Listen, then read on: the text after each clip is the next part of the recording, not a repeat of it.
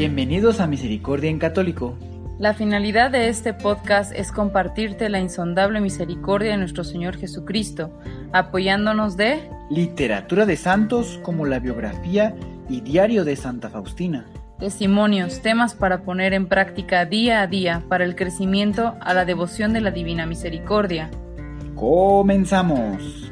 Jesús, yo confío en ti. Muy buen día a todos nuestros hermanos que nos escuchan en este podcast de Misericordia en Católico. Les quiero dar las gracias a todos los que nos han seguido hasta el día de hoy eh, con nuestros audios y nos han acompañado y ir creciendo poco a poco, ¿verdad? Eh, hoy vamos a continuar con la biografía de Sor Faustina. Vamos a platicar un poco y vamos a acompañar a nuestra hermana en sus primeros contratiempos para alcanzar la gracia de Dios.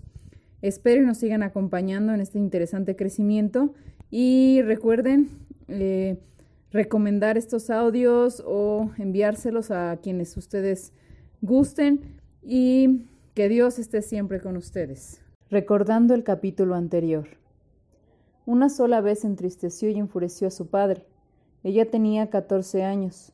Su hija mayor, Josefina, había sido invitada a un baile en Spins, organizado por unos amigos granjeros. Ya que el señor Kowalski era muy cuidadoso con respecto a asuntos sociales, le pidió a Elena que acompañe a su hermana.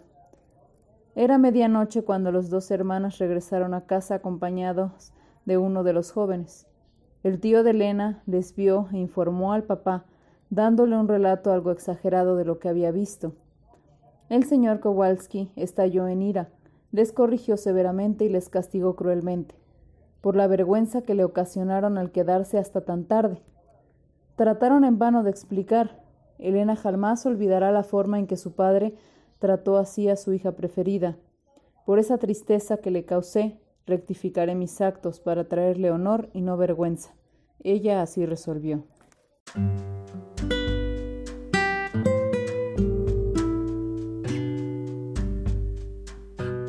Empleada doméstica. En la primavera de 1921, Elena, que contaba con 15 años, dijo a su mamá, Mamá, papá trabaja tan duro y sin embargo, aún así, yo no tengo que ponerme el domingo. De todas las chicas yo tengo el peor vestido. Debería estar ya ganando dinero por mi cuenta.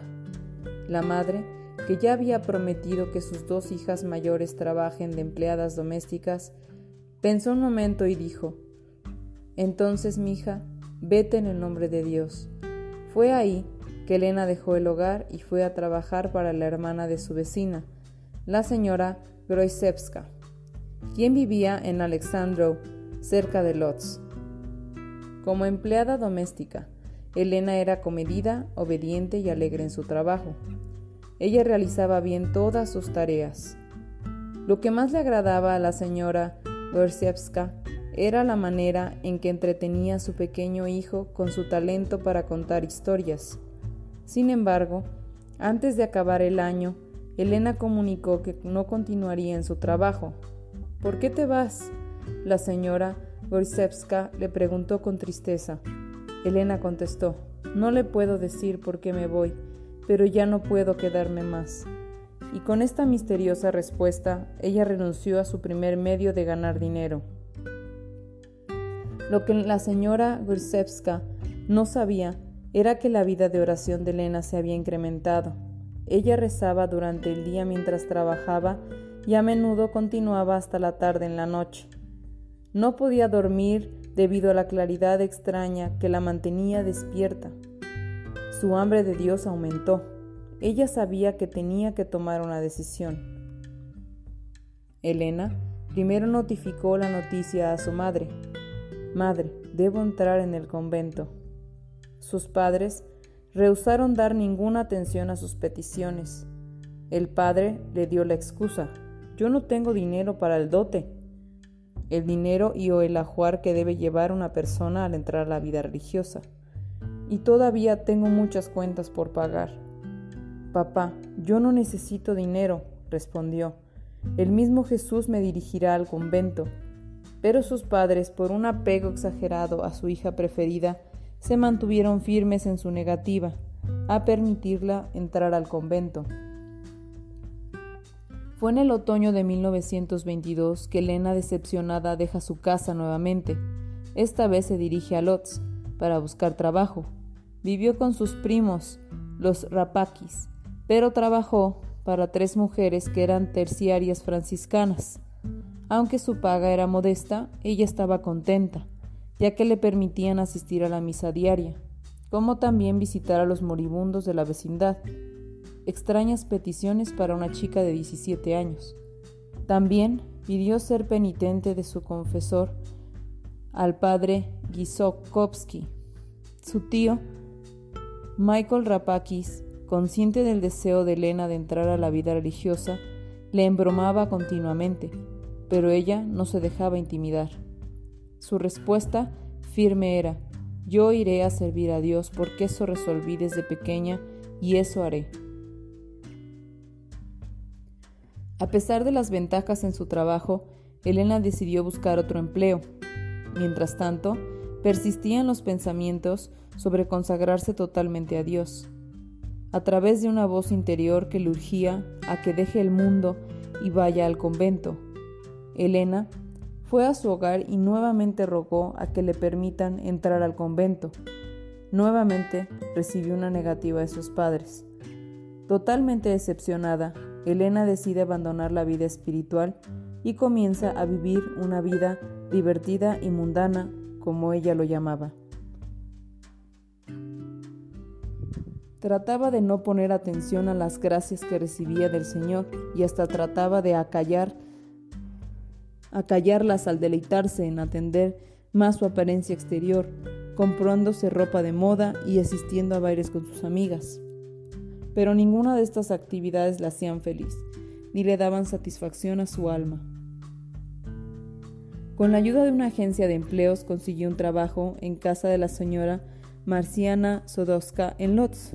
Empezó a trabajar el 2 de febrero de 1923 la señora Sodoska recuerda ese día. Elena vino tan elegante que yo dudé en emplearla como sirvienta.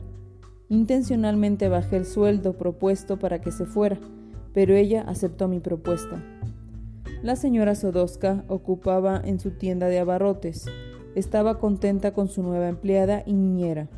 Por la noche, Elena le sentaba a los tres niños pequeños cerca de ella y les contaba historias tan interesantes que los mantenía totalmente absortos. En otras ocasiones, los niños se soltaban en una carcajada y Elena se reía con ellos. A la señora Sodoska le parecía a Elena una persona muy responsable, así que cuando ella tenía que viajar, se iba tranquila porque sabía que Elena hacía el trabajo de su casa mejor que ella. Cuando salían de compras juntas, Elena siempre quería cargar la bolsa de compras, al ver cuán extenuada estaba la chica debido al ayuno, la señora Sodowska trataba sin éxito de llevar ella la bolsa. La señora Sodowska no podía evitar el notar que Elena se abstenía de comer carne los días miércoles, viernes y sábado. Durante toda la cuaresma no comía carne, como también se abstenía de productos lácteos en esos tres días. Un día la hermana de Elena, Josefina, ahora la señora Jacinca, vino a visitarla. La señora Sodoska sugirió a Elena que brindara un bocado a su hermana.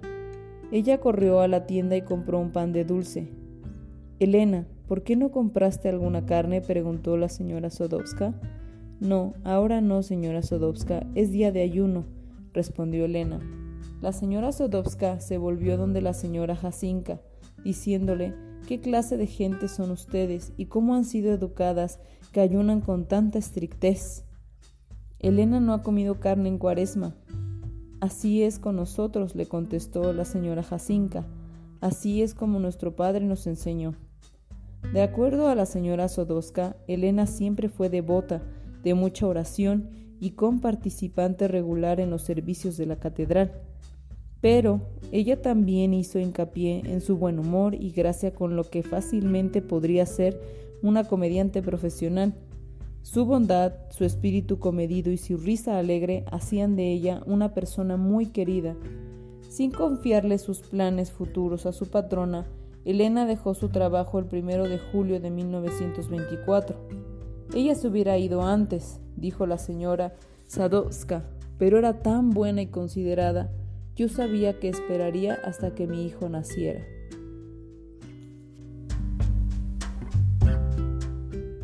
Pues bien, hermanos, como pudimos escuchar en este subcapítulo, Elena ya experimentó los primeros contratiempos al llamado de Dios.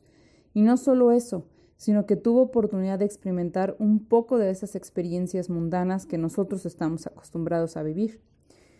Quisiera hacer un comentario pequeño antes de adentrarnos un poco más en la reflexión de hoy. Eh, cualquier comentario, cualquier eh, reflexión que hagamos eh, sobre las lecturas del día son solamente una perspectiva de cómo yo puedo sentirlo.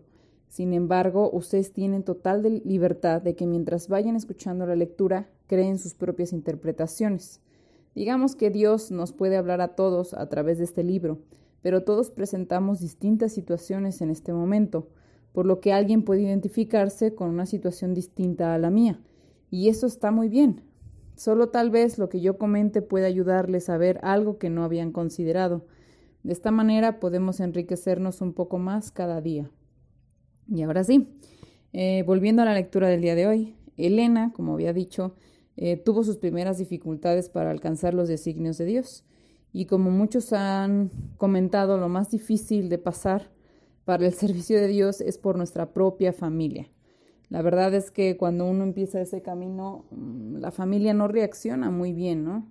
Y los más allegados son los que a veces eh, o los que uno más quiere son los que a veces eh, empiezan a poner como piedritas o, empiezan a, hacernos sentir una situación dolorosa en esta transformación.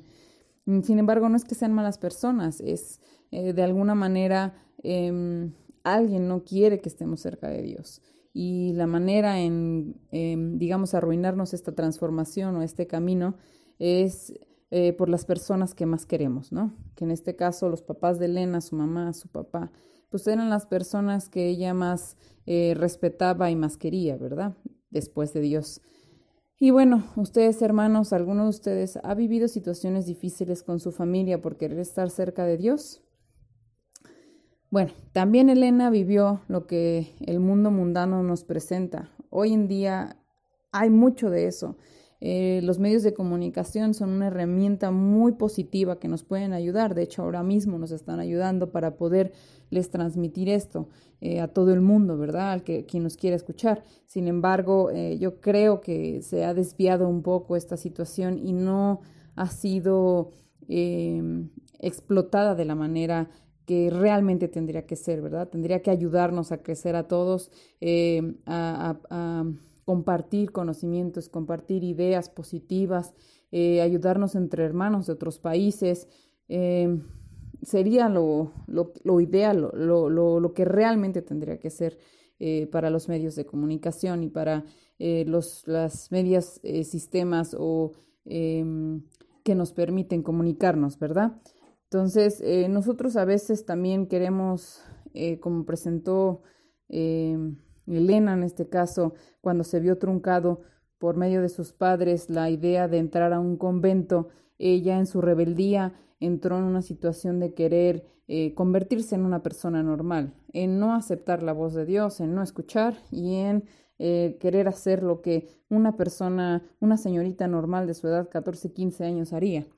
Entonces, eh, nosotros también muchas veces queremos devorarnos al mundo. Yo todavía recuerdo en esas edades donde ya podemos movernos con mucha libertad y otros antes, ¿verdad? Otros tienen esas capacidades antes, desde los nueve, nueve años ya están eh, yéndose en camión solos o andando solos por la vida, ¿verdad? Eh, sin embargo, más o menos la edad entre los 10, 15 es la edad más o menos promedio en la que uno ya solito va independizándose y teniendo sus propias opiniones y ya diciéndole relativamente no, definitivamente no a los papás, porque desde muy chiquitos decimos no, pero si un papá te dice haces esto, pues normalmente lo haces, ¿verdad? Aunque no quieras y aunque hagas algún berrinche. Sin embargo, en esta edad ya es más difícil para los padres hacer que los hijos eh, hagan la voluntad del padre, ¿no? Em, en este caso, pues em, muchas veces vivimos muchas situaciones que Dios nos quisiera evitar, ¿verdad? Como Padre bondadoso. Sin embargo, nosotros eh, nos gusta seguir esos caminos y ya cuando ya hemos trastabillado suficiente o demás o ya estamos muy, muy golpeados por la vida, es ahí donde buscamos el consuelo de Dios. Y como lo había mencionado anteriormente, si pudiésemos darnos cuenta antes eh, para las nuevas generaciones, si alguno de joven está escuchando este podcast, eh, si puede atender al llamado de Dios a buena edad, en buen momento, no lo nieguen porque Él solamente va a ver algo positivo para, para su vida y va a mejorar aunque no lo parezca al principio, ¿verdad? Y para las personas que somos más grandes ya, que somos más adultas, eh, ya sea los jóvenes, eh, jóvenes adultos, los adultos, los llamas adultos, este, nunca es tarde, nunca es tarde para cambiar, para decidir mejorar su vida, porque Dios nos da hasta el último suspiro para arrepentirnos de todo lo que hemos hecho y para, para cambiar, ¿verdad? Para tomar una reflexión. Y dentro de esto quiero agregar, em, si alguna vez hemos cometido alguna equivocación en nuestra vida, eh, hemos eh, faltado el respeto, hemos lastimado a los que ya hemos vivido un poco más de tiempo, ¿verdad? Particularmente esta opinión, esta, esta situación. Eh, si tenemos cerca a esa persona y es prudente acercarse para pedir perdón, háganlo. Porque muchas veces en, en nuestra vida, a veces esos daños que vamos generando en nuestra alma, eh, por esas situaciones injustas que a veces creemos injustas o incluso también disculpar a alguna persona, ¿no? Perdonar a alguna persona por lo que nos hizo. Si ustedes tienen la oportunidad de decirte perdono por esto, porque muchas veces las personas no nos damos cuenta cuando hacemos algún daño, a veces lo hacen sin querer, a veces sí lo hacen queriendo, ¿verdad? Sin embargo, es ir limpiándonos poco a poco. Entonces, si ustedes pueden hacer eso, eh, acercarse a esa persona, y decir yo te perdono por esto que me hiciste, porque me lastimó, porque me hizo daño. Puede ser que la persona, una, no, no se haya dado cuenta de ese daño, eh, o dos, eh, esté en un momento en el que pueda decir discúlpame o perdóname, no quise lastimarte, yo eh, lo hice por X situación, ¿verdad? O puede ser que la persona reaccione mal, o sea, pero sin embargo, el esfuerzo de ustedes está hecho y es lo que vale, ¿verdad? Es esa situación de ustedes realmente querer perdonar a la persona. Ya si la persona está viviendo sus situaciones, no es su momento y no puede lograr entender esta, esta parte, ya no va a depender tanto de ustedes. Ustedes ya están en el proceso de limpiar su alma y de limpiar todo lo que han hecho en su vida, ¿verdad? Eh, Muchas veces me he dado cuenta eh, que eh, logramos lastimar muy frecuentemente a los que tenemos cerca, ¿no?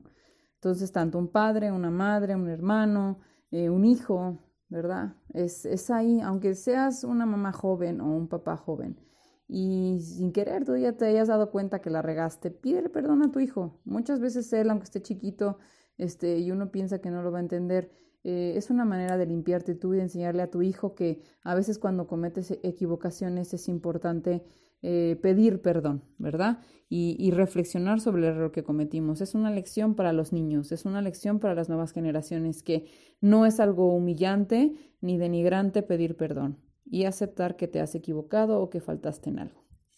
Pero bueno, hermanos, entonces, em, como última eh, pregunta o cuestionamiento para ustedes para que lo tomen como algo para la semana, ¿verdad? En lo que ponemos el siguiente audio.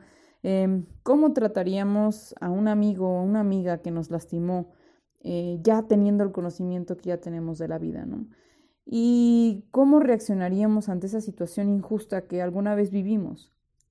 Es decir, sabiendo ahorita algunas cosas y la importancia de hacer las cosas bien, de estar bien con Dios, de tratar al prójimo, de amarnos eh, todos como a nosotros mismos, como Dios nos ha enseñado, eh, ¿tratarías de esa misma manera a ese amigo o amiga que en alguna, en alguna forma te traicionó?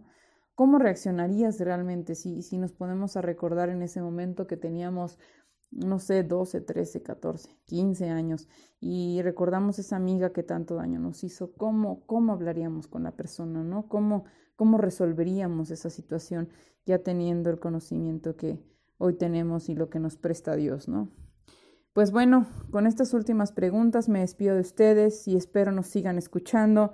Eh, muchas gracias a todos los que nos siguen, a los de México, Estados Unidos, eh, Canadá, Bolivia, Perú, todos los que nos han podido escuchar en este podcast eh, a través de todos los medios como es el de eh, el de Podcast Google, el de, el de, ay, perdón, ahorita ya se me olvidó el, el, de, el de, Apple también, el, el podcast de Apple y este, algunos otros podcasts independientes que Spotify también, que nos han hecho favor de escucharnos en Spotify. Eh, muchas veces, a veces los audios cuando los vamos subiendo no se suben como en las mismas fechas, ¿verdad? Pero normalmente estamos subiendo cada semana. Eh, sobre la biografía de Sor Faustina y sobre los temas de crecimiento que los invito a que los escuchen. Son muy importantes para que con ellos vayan ustedes aprendiendo sobre la Divina Misericordia. Se están subiendo todos los miércoles, por favor. Eh, y muchas gracias a todos y nos vemos en el siguiente audio.